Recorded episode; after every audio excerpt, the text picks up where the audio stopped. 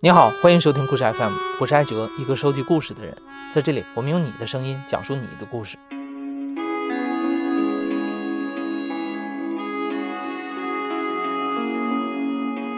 南极是地球上唯一一个没有人类定居的大陆。从古希腊时期开始，无数的人类就畅想着世界的尽头究竟是何种模样。但是，直到1911年，才有挪威的探险队第一次登陆南极。从那个时候起，人类才算真正开始了解这片大陆。虽然通过各国科学家的努力，我们现在对于南极的了解已经达到了前所未有的程度，但在我们普通人的印象里，这就是一块资源丰富、充斥着冰川、极地动物的地方。而我们对于南极上的极地生活，几乎还是一无所知。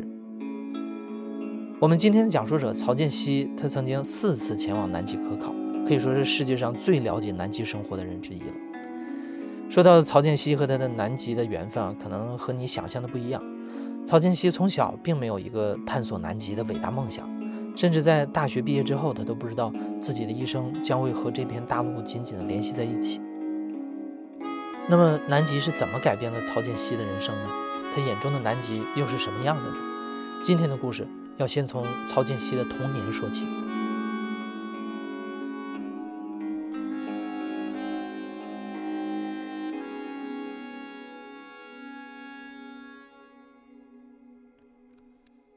我叫曹建熙，我今年四十二岁。我曾经是一名南极科考队员，参加过四次南极科考队。小时候一直在农村，而且就是特别偏僻的那种农村，就是基本上是要呃靠自己走路翻过两座山以后才能到镇上。到了镇上也是很偏僻的那种小镇，呃之后还要到县城的话，还得坐公交车。小时候几乎没有，很少就是说走出那个村子，乡村里面长大的孩子，我们有太多的时间就是在那边无聊，就是在幻想外面的世界是什么样的。几乎从小就是觉得那些从村里面走出去的人都是很了不起的，就特别崇拜他们，就是想去天高地远的地方去看一看，去经历一下。走得越远的，我们觉得越厉害。曹建熙从小就展现出了超乎身边人的学习天赋。他对于理科科目尤其擅长，凭借着优异的成绩，曹建熙被保送到了县里的中学。经过努力，他最终考上了同济大学，离开了那个偏僻的小山村。进入大学之后，曹建熙按部就班地过着大学生活。可是，作为山村长大的孩子，大城市的生活让曹建熙感到茫然。快到毕业的时候，他都不知道该怎么去规划自己的未来。就在他一筹莫展的时候，偶然间一个机会出现了。早早的，就是很多公司他们把招聘信息贴在我们的学校，或者有各个展览会，一直是到比较晚了，然后呢，还是临时在我们宿舍楼的那个底下贴了一张打印出来的 A4 纸，嗯，上面写的具体内容我现在记不太清了，好像就介绍了一下这个极地研究中心，中国南极科考队的主管部门，每年组建南极科考队，同时呢，管理着南极站的固定资产，还有包括雪龙号啊什么的。因为他这个纸特意贴在我们机械学院的那个楼下，需要招聘机械专业毕业的学生去管理这个科考站的设备，我就觉得很很有兴趣，我特别想想参加，就联系了面试啊什么的。有其他两个同学也是看到这个，也是跟他们联系了，因为第一轮面试就会谈这个待遇什么的嘛，有可能是了解了待遇不是很高，可能就就放弃了。嗯。我那个时候还真没想那么多，感觉一一刚毕业有工作有钱，就觉得已经很好了，能能自己养活自己，就没太想那么多。就说我每个月比别人差了好几千块钱，因为我这个人从小虽然是没钱哈，但我不知道为什么有一种想法，就是说不跟人家比这点小钱，而且自己年轻，先把自己这个规划好。呃，这个精力反正是最宝贵的，对我这个年龄来说，因为错过这段时间就。以后就没有这种机会去南极了。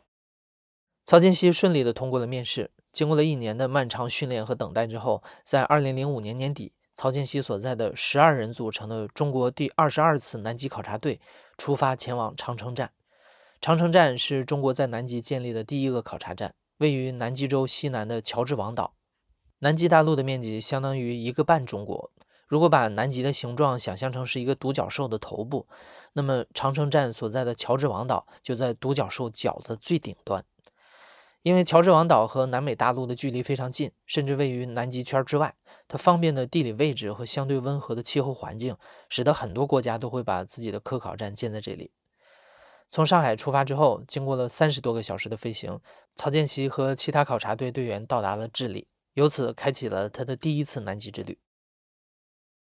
去南极的时候，其实坐上那个飞机的时候就感觉很特别了，很兴奋，因为那个飞机是那种呃军用的飞机，全是坐在那种像是帆布条上面啊。飞机里面也很吵，那个飞机那个窗户很高，看不到外面，不知道自己到了什么地方，好像有种那种呃穿越的感觉。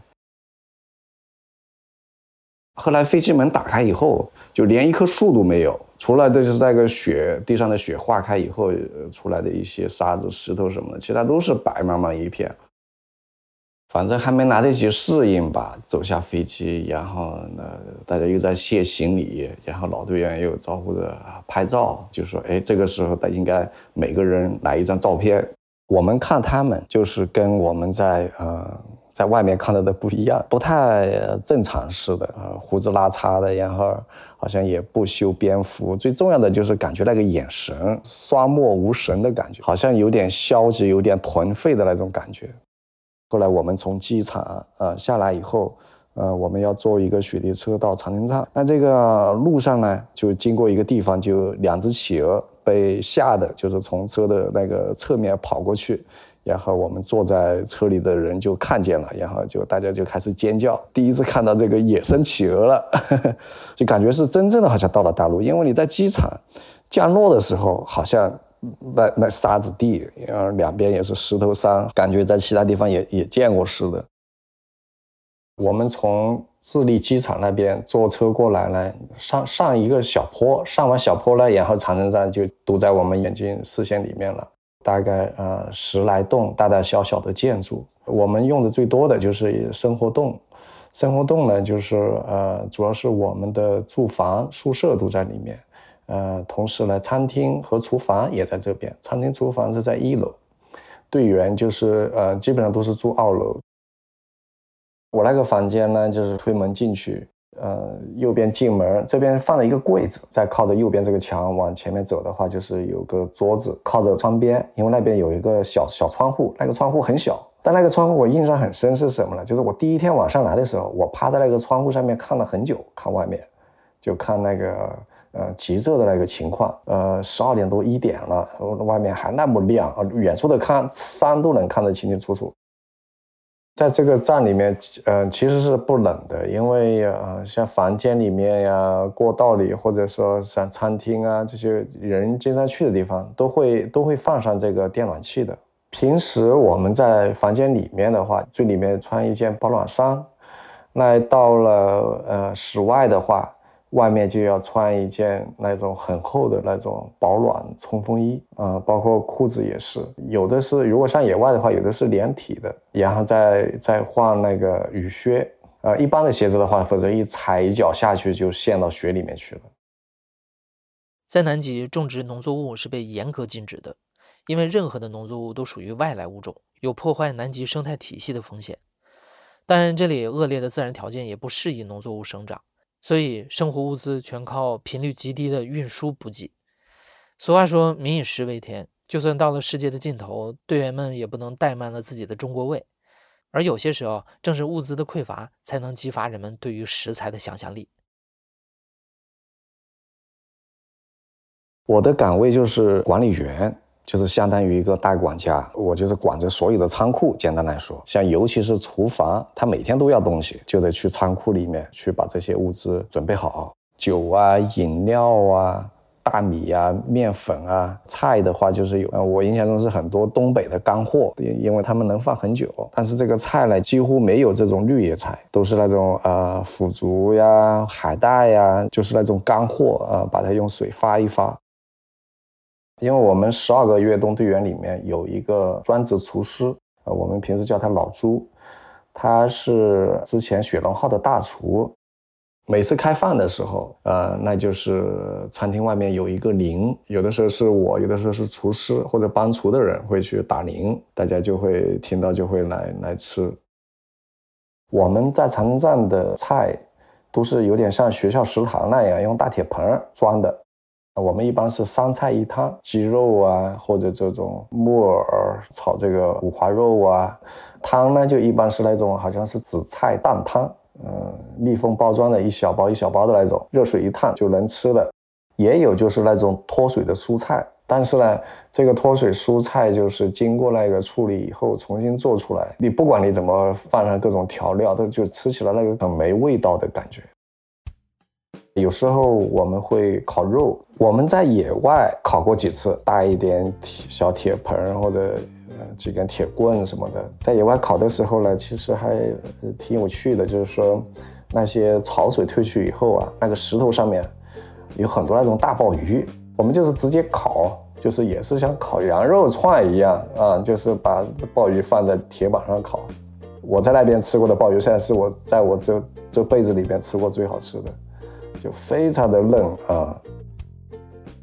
我们过节的时候，或者是有人过生日的时候，可能就有十几个菜，甚至有的时候，那十几个菜，那你这个量就肯定每一个就得小了，所以就装到盘子里来了，就是那种啊白色的瓷器盘，像模像样的，铺上白桌布，还要摆上那个花，都是塑料做的。然后我这个时候还要做一份什么工作呢？就是我还要从电脑上面。用 A4 纸打印那个标语，比如说，那中国第二十二次南极考察队长城战队欢度中秋，那我呢就要在电脑上打印出来，每一张 A4 纸对应一个字，最后呢把这这些 A4 纸呢用那个别针别到这个一条红布上面。队员过生日的时候，像朱大厨他他手艺比较好，他他还会做蛋糕。站长会送一个纪念，呃，就是那种贺卡。谁过生日这天，大家队员会一起签个字。所以这张贺卡上面有十二个名字，啊，应该是值得收藏的。曹建熙在长城站除了仓库管理员，还有一个身份就是商店和邮局的管理员。长城站的商店主要是向游客售卖一些纪念品，而邮局的存在则满足了队员们和外界书信联系的需求。同时，也满足了一批南极爱好者们。我管理这个邮局的时候呢，经常是会收到很多陌生人的来信。我当时很好奇，他们是怎么知道这个我们这个地址的？他们就写着南极长城站，然后呢，这个信还真能寄到我们长城站。所以基本上每个月我可能能收到好几十封这样的信。呃，信里面大部分是写对队员的这种问候。也有些就是专门是为了集邮，他们里面就是会放放了他们自己备好的信封、邮票。我就是会还会给他们盖上长城站的这个邮戳，这个邮戳当时是很珍贵的，全世界唯一的。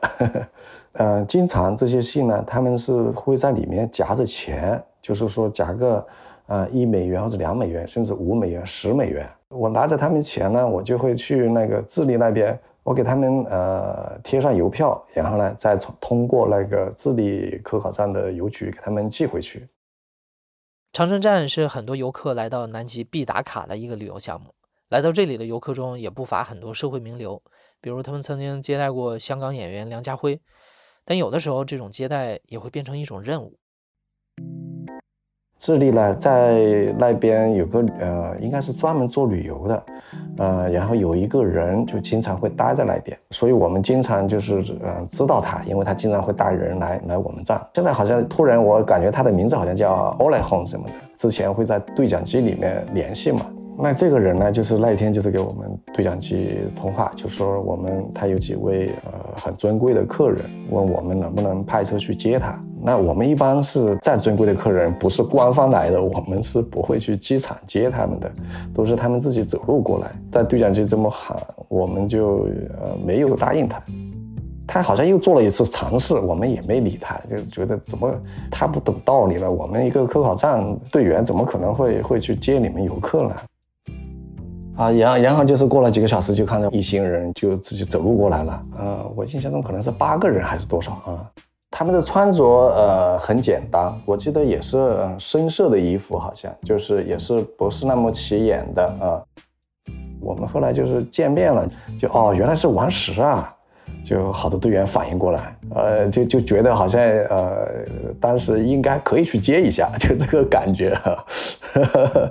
因为不知道是他嘛，他当时影响力还是很大的，他可能觉得啊，我去哪不都是前接后送的，到这么个地方来，竟然没人把我当回事，我我想他是不是有这种想法？就是王石这人还是就是说给人感觉是很沉稳、很冷静。但我们至少队员觉得，哎呀，我好像有点大骂人家了。就人家这么大个大咖来来来这边，我们竟然真没把人家当回事啊！那个时候还没有智能手机，而且有手机也没用，那边没有信号。其有有些队员不知道怎么发现，就是说，嗯，这里有一个投币电话，用他那个投币电话呢打下来就就是最便宜。大概可能一美元一分钟，左右用他智利，它有个商店，有个邮局，也从他那里换了硬币的话，就呃投进去就能直接拨通国内的电话。那也是因为这个电话费太贵了，就是也没法敞开聊，互相问候一下，啊，就差不多就就这样。我因为我记得我我每次我给给我家里打电话，尤其我妈，她就是特别舍不得这个钱，她就说，哎，我们都挺好的，你你你别担心，然后就挂了。那个时候已我们已经在站上，应该是已经待了就是三个月左右了，正好又赶上我哥哥姐姐都没回家过年，就是我爸妈自己在家过年，就想着要给给国内的亲人打个电话嘛。那一天是我我我们还好像有几个队员，呃，因为工作到比较晚，就还没去了，呃，就听那个已经回来的说啊，那个电话不能打了，里面的硬币都满了。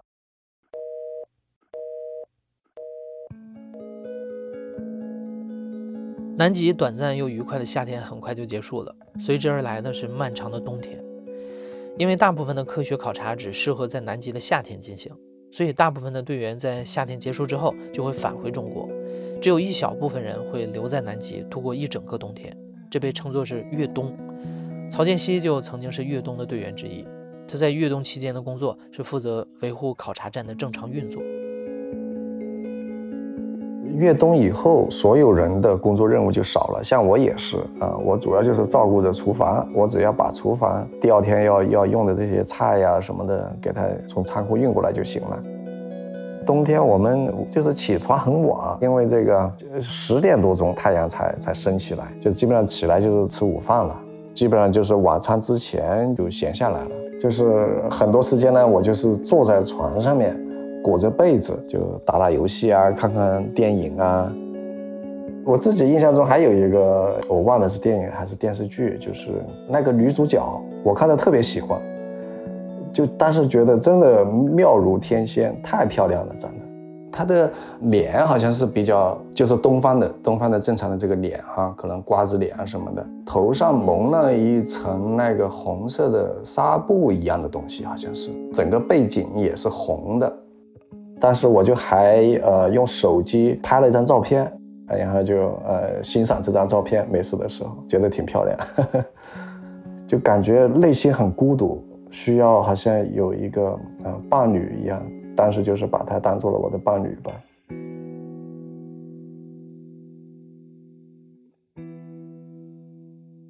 虽然账上还有其他的人。但是呢，大家的交流很小，在这种环境中，就是大家处久了嘛，反而到后面就是可以说的东西越来越少，都很忧郁，都不想去去跟人交流了啊，就是待在自己房间，就跟自己消遣。有的队员他的确是天性比较活跃，尤其是年龄比较大的，呃，受这种影响比年轻队员比较少。年年轻队员可能本身脾气也也比较暴躁。一情绪不好了就不爱搭理人，但是年龄大的他能好像这方面要好一些，尤其是走进餐厅看见大家很沉闷，有的有的人故意想调节一下气氛，说个笑啊什么的，呃，给大家 hello 啊什么的。但是呢，比较奇怪的是什么哈？他说完这个以后没人回应，你知道吧？这个气氛就就很诡异，所以可以想象，就是说。大部分队员还是就是在那种环境中，这个情绪就很低落。队员之间经常发生矛盾是很普遍的，吵个嘴啦，甚至动手打架都有。发生在我本人身上的话，就是我是到越冬后期阶段，跟我站长矛盾越来越大。我当时，我们当时刚去的时候，其实都呃关系挺好的，因为我们都是算嗯基地中心的同事。但是越越后来，因为可能也是跟我们这两个的岗位正好有关系嘛，他是相当于对我要求是最多的。我也是相当于是呃一人之下，然后不说万人吧，就就十几个人之上啊这样子。他是我的直接领导，就是他会对我要求比较多，可能就是呃拿个烟拿个酒啊，或者还说要我干这个干那个呀，我心里就觉得哎他这样不对呀，或者说觉得他没照顾我啊，或者还是怎么的啊，这种就呃日积月累，最后矛盾就越来越大，通过一件件事情不断放大。所以到后来，我跟站长是，呃，我是跟他直接顶嘴了。我后来一直到越冬结束，都跟他没有恢复好关系，你知道不像我们在内在普通生活工作的话，你有不开心的事，你可能回个回家，你或者晚上去喝个酒，跟朋友吃个饭，就这事就解决了。第二天又陪着笑脸，对吧？又恢复正常了。但在那边你是没这个条件的，你你今天有点不愉快。你明天还在心里面憋着。第一次在南极越冬的时候，曹建熙的房间里挂着一张日历，他每天都会盯着那幅日历看很久很久，仔细端详着，计算着他距离回家究竟还有多少天。当越冬结束的日期一点一点靠近的时候，曹建熙的心情是复杂的。一方面，他急切地想见到自己的家人朋友，在脑海里一遍一遍地想象和他们见面时候的各种细节。另一方面，人类社会好像成为了一种美好的幻境。长时间的离开，让曹建熙开始担心自己是否永远也无法回到正常的生活里。经过了一年多的漫长等待，曹建熙终于等来了越冬结束的一天。还在南极那个机场等飞机的时候。感觉就兴奋的都都都不知道都不知道怎怎怎么好了。坐在那个飞机的那种椅子上面，觉得这不像是真实的，好像在做梦一样，又生怕就是发生意外，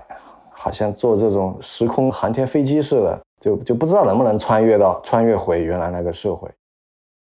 后来是嗯，飞机降落以后，整个就是眼睛就是一直盯着外面看，出了机场看两边的树房子。后来到了酒店以后，就是迫不及待的就会走到外面去看人啊、车子啊、树啊，尤其是树啊，站在树底下，呃，看了又看，摸了又摸。因为人至少还见过，而且那个时候也有点怕，其实不想见人，但这个树是一年没见了，就觉得很稀罕。嗯，几经周折，曹建熙回到了中国。经过了一个多月的休整，他返回了曾经工作的极地研究中心。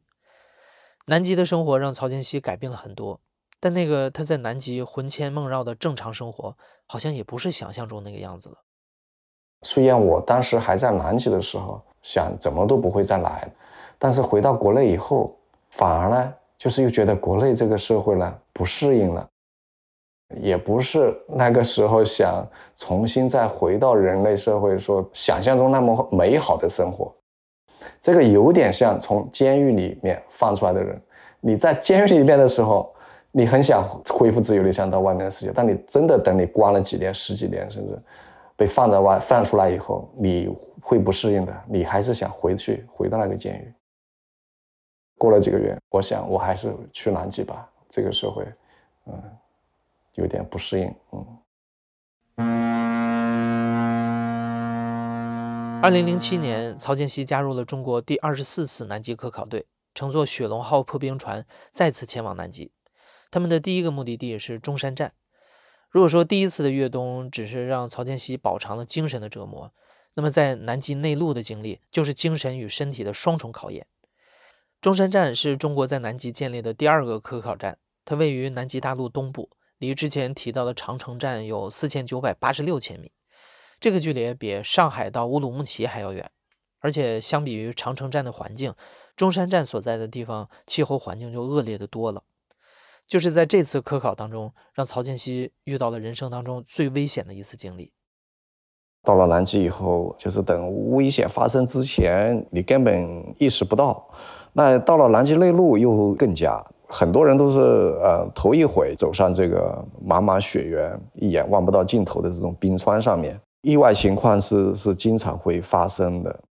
我们这个呃雪龙号破冰船呃运着物资，带着所有科考队员到中山站的时候，因为呃一般来说中山站外围呃海上还结着冰，雪龙号的垮胎最多也是只能破一点一米厚的冰嘛。经常是离开中山站还有呃十几二十海里就得停下来，那就得开始卸货。我们呃就得用雪地车和雪橇把物资从船边拉到站上去。这一带是我们叫乱冰区，呃，这个冰是以前的老冰，呃，一大块一大块的了，然后又重新再冻结形成的。周围的地方就是厚薄又不均匀，就有的地方有厚冰，有的地方有薄冰。通常我们开雪地车都会车头里面有两个人，一个主驾，一个副驾，这样是呃为了更保险。有两个人要是出了什么事情啊，另外一个人还可以呃通过对讲机报告。所以当时呃徐霞新老师他是很有经验，他是我们的首席机械师，所以他他是可以自己去去操控这个雪地车的。他这一次就是因为他想了一下，不想打扰队那另外一个队员休息。呃，然后呢，他可能也觉得没啥事，就是把车子从船的这一侧挪到另外一侧，所以后来他就决定自己开了。但是徐呃徐老师开这个车的时候呢，就是还没有挂雪橇，开一个空车。我们呃在船舱里面装履带，但是这这一台车是嗯装好的第一台车，所以装好了就船上的起重机就把这个车从船舱里面调到那个海滨上面了。放在上面，然后徐老师想把它挪个位置，所以他就呃往前开。当时我们的领队助理他叫汪海浪，他当时在驾驶室雪龙号的驾驶室值班，所以他亲眼看到，他就说这个车突然就本来是在往前走嘛，怎么突然就不动了？啊，原地打转那个履带，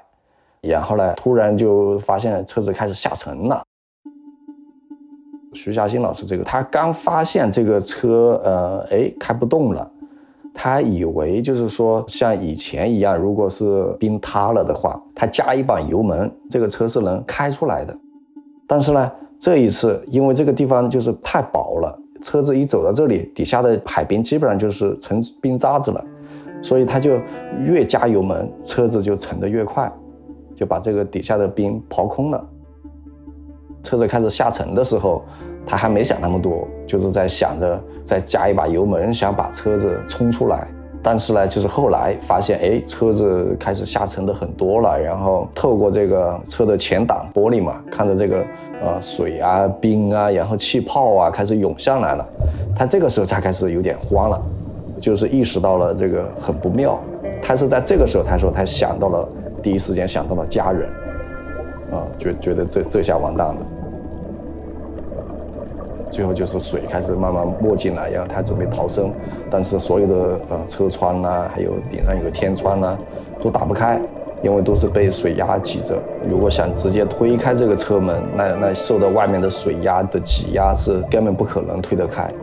我们那个驾驶门上的那个玻璃窗是有一面玻璃是活动的，就是可以左右推拉的。他无意中是推开了这个侧窗，然后呢，这个海水涌进来，把驾驶室灌满。这个时候直到，呃，驾驶室里外水压相同，最后才把天窗推开，从天窗里面出来。这个天窗的话，跟那个小车就平时家用车的天窗大小差不多，但是呢，呃，这个雪地车它是没有这个全部打开的功能，它只是张开一条缝。呃，这个缝的角度很小，我觉得可能。我可能五度、五度、十度这样子的，因为那个车的主驾驶跟副驾驶中间就是有一个中台，他就站在这个上面，借这个力，然后来把这个天窗顶开。天窗的那个连接杆都是顶断了，就把天窗完全就翻开，才能从里面出来。他在顶开来以后，他就往上浮嘛，但发现浮不动了，然后身体还在往下坠，就然后发现是因为那个靴子挂住了。我们那个靴子是因为是零下呃三十多度设计的嘛，是很笨重的。这个时候他就用力挣脱这个靴子嘛，最后靴子是挣脱了，但是呢，呃，用的体力太大，就喝了第二口海水。从天上出来以后，就是就是奋力往下往上游嘛，直到听到就是说头顶头碰那个冰渣的声音，才知道到顶了。最后是举起手，就是能伸出来，才才知道是明确是是找到这个冰洞。这时候救援的人还没到，那他又自己就是呃爬上来了，爬上来了，然后还往前走了两步才倒下来。就因为发生这个事情，所有的考察队的工作都暂停了，大家都不知道下一步应该怎么去做，整个科考队都呃很低沉，呃，接下来不知道怎么办，尤其是这个内陆队，因为少了一台车，而且有另外两辆新车还在船上面，也不知道怎么能弄到岸上，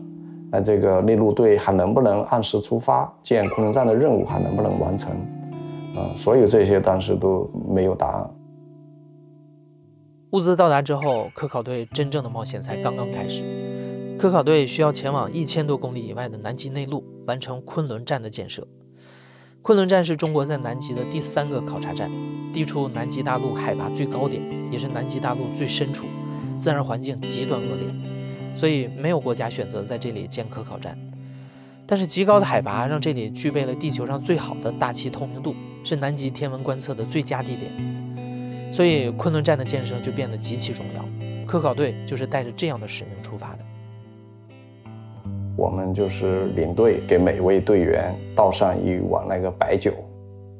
当时我还没想太多，还觉得嗯嘻嘻哈哈，好像挺好玩似的。但是真的把那个酒喝完，看到老队员把碗往地上一砸，说上车，我们跳上车，坐上车以后，这个眼泪就不自觉的就下来了。好像都心里面打了个冷战一样，然后这个是自然就表情也很严肃了，把车发动就呃等着这个命令，然后一台一台车的往前走。我们离开中山站以后呢，开着雪地车一点一点往南极的内陆冰盖上面走。离开这个南极大陆边缘以后，地上就除了雪、冰雪，没有其他任何东西。走的过程中，所有的东西都得自己带上。呃，像我们吃住啊，都是在呃雪橇上面，它当时有这种像集装箱一样，但是做了特殊的保温处理。像我们睡觉啊，都是在这种舱里面，就是每天走到哪里，到了晚上就在哪里宿营。呃，每次都是带那种航空餐，经过加热以后就能直接吃。但是唯独就是水可以就地取材，但这个水呢，其实也不像想象中那么容易，就是。呃，我们用那个电化学桶化一桶水的话，一般来说都得好几个小时，而且这个血放进去的话，满满一桶血进去，化出来只有一点点水，哎，还得不停的往里面加血。但我们在路上行进的时候，就是时间很宝贵，因为就是想早点到冰琼 A 的地方。南极内陆是这样的，就是说时间一旦过了某个点，它那个温度是会直线下降的，不只是温度下降的很快。那这个天气变化也是会非常迅速，十一二月份还就是很多时候是好像大晴天似的，一旦二月份、三月份，那就是暴风雪天数明显会增多，所以花今年多的时间在在开车，因为本来就是这个睡眠时间不够，开车的时候呢，这个车又操控比较简单，因为它速度很慢，而且呢，呃，你油门也基本上不用踩。它那个油门是可以把它锁定。那在这种环境下开车，就是是是很无聊的，就是看着前方，而且前方还没有风景，不像我们开着小车，路两边还能呃眼睛还能不时的瞄一瞄啊。就是一开始嘛，两个人还能聊聊天，到后面也是时间久了也没啥聊的了，那就是会进入比较长时间的那种沉闷，就是没有任何外界的干扰，你的思维你可以想某件事情，你会反反复复的想，它能像。一根根的针能扎到很深处，嗯，它不是像日日常生活中都是密密麻麻的针，但是都扎得比较比较薄。就是因为经历过南极这些事情，包括发生在我自己身上的几次很危险的情况，反而其实对生命会看淡很多。因为这个生命在大自然面前真的是太脆弱了，你不能预料自己能活到哪一天。一个是生命，另外一个就是对生活中的很多的事情，就是没必要去在乎。但是呢，我应该让自己的生命尽量丰富起来。嗯，所以就是我后来也是就产生了呃出国的念头。在中国呃生活了这么多年，那嗯就感觉这个地球上还有其他的那么多的国家，而且是自己不太熟悉的。不是说去旅游去看一看，就特别想去实地体验另外一个世界，相当于另外一半的世界到底是什么样的，就更加不在乎说啊，我要到底要不要买房啊，我我能赚多少钱了，就觉得人生还是嗯经历最宝贵。在参加完第四次南极科考之后，曹建熙离开了极地研究中心。没过多久，他选择前往澳大利亚，开启了一段全新的生活。嗯，出国以后，我还真就是从来没再想过说，我还要有一天还会再去回到南极，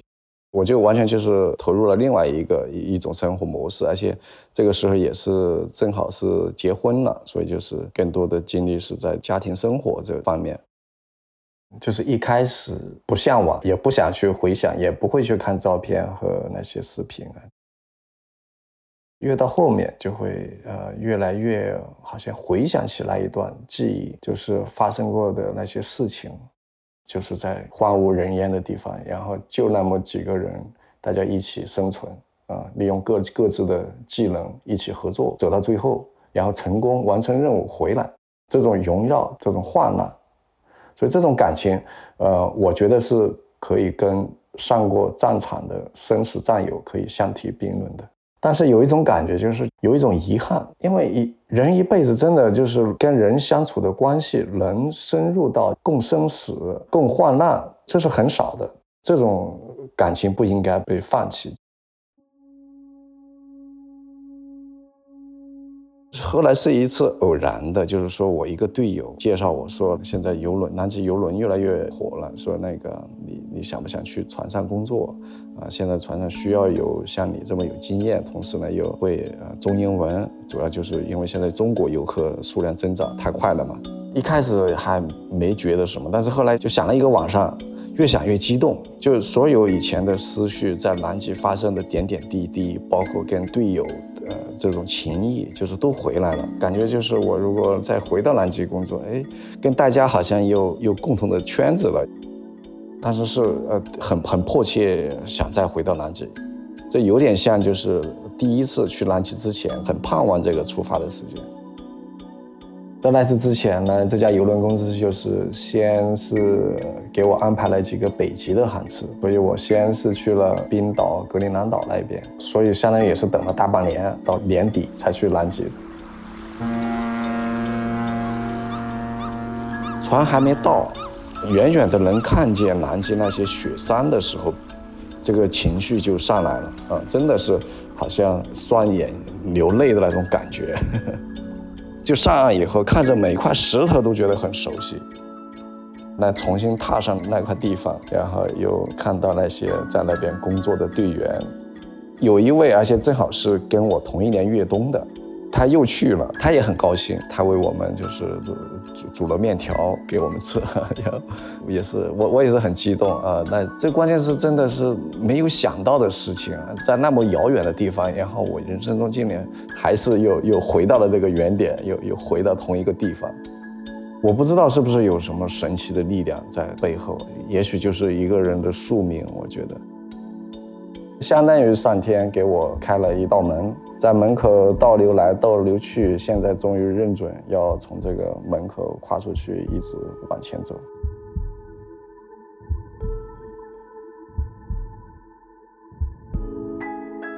你现在正在收听的是亲历者自述的声音节目《故事 FM》，我是主播艾哲。本期节目由南翔制作，编辑野捕，声音设计孙泽宇。